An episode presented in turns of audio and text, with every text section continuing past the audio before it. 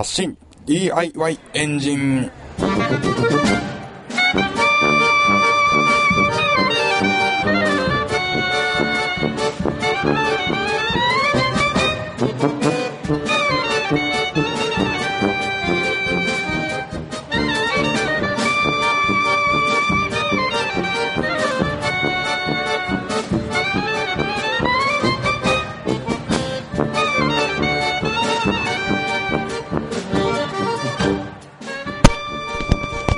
皆さんこんにちは。発信 DIY エンジンエンジニアの寺野です。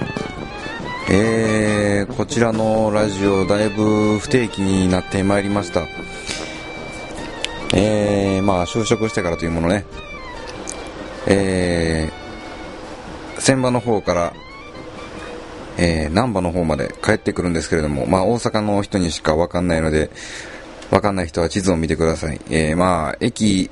で言うと、堺筋本町になるので、駅3つ分、まあ、いつも歩いて帰ってるんですけれどもね、こう、健康等のために。で、まあ、えー、いろいろ、前の職場と違って、店が開いているので、いろいろ立ち寄ったりもして、結局帰るのが遅くなるという、そんな生活を送っております。えー、ずっと 3D プリンターについてやっていたんですけれども、えー、就職してから、ちょっと新たなものを作る、作るというか、やらなければいけない羽目に陥って、ちょっと、サボっておりました。えー、会社の方がね、家具を販売する EC サイトを運営しておるわけなんですけれども、まあ、買っていただいたお客様にパンフレットを渡すのですが、そのパンフレットの裏側にこうメッセージスペースというか、まあ、こっちのスタッフの人がね、えー、購入のお礼文なんかを書くわけなんですけれども、えー、まあ、パンフレットが1000枚とかありまして、えー、現在のところ、こう、みんなで手分けして1日15枚ずつ書いていくという作業が進んでおります。というわけでね、そこら辺なんとかしましょうという感じで、えー、まあ、会社入社して、まあ、1週間、2週間の時点で、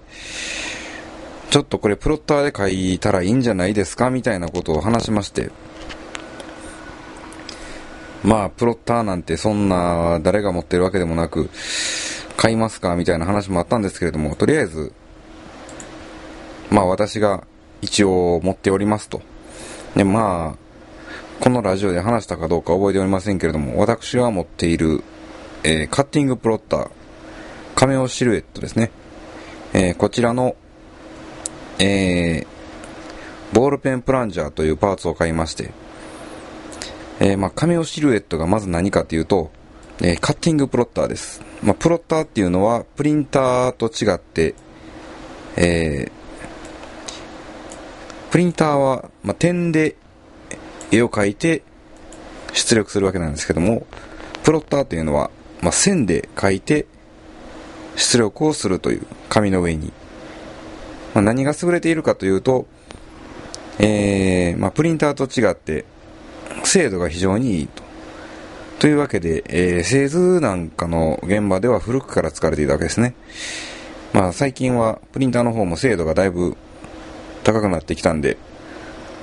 えー、目にすることはなくなってまいっていると思うんですけれども、まあ、ヨドバシカメラみたいな大型の、えー、電気屋さんに行くとまだプロッターコーナーというのもありますんで、おそらくそこに行くとカメオというシリーズも置いてあるので、気になる方はぜひ見に行ってください。で、まあ私の持ってるのはそのカメオシルエット。カッティングプロッターですね。まあ普通にプロッターとして線を描くのではなく、カッターで持って紙を切ってくれるという。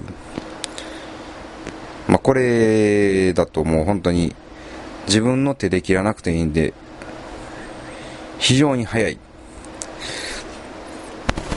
で、まあ、えー、それで、字を書けるようにまあ、それが本来のプロッターの役割なんですけども、ボールペンプランジャーというカッターの代わりに、ボールペンを取り付けるためのパーツを買ってまいりまして、まあ、それを取り付けて、なんとかして字を書いてやろうという風に、画策をしておったわけです。え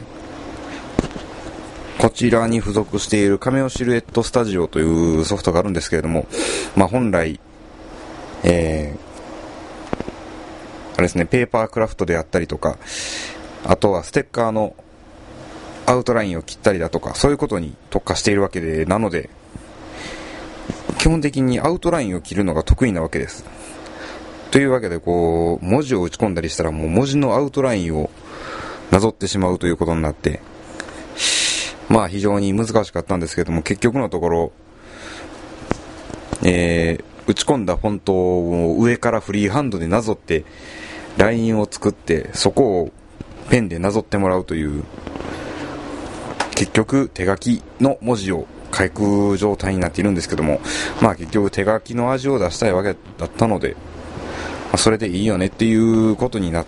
りました。私の中で。で、まあ、あとは、ちょっと出来上がりを会社の人に見せて、うちでも作れますよという、そんな感じで、ちょいちょい試していこうかなと、そういう感じです。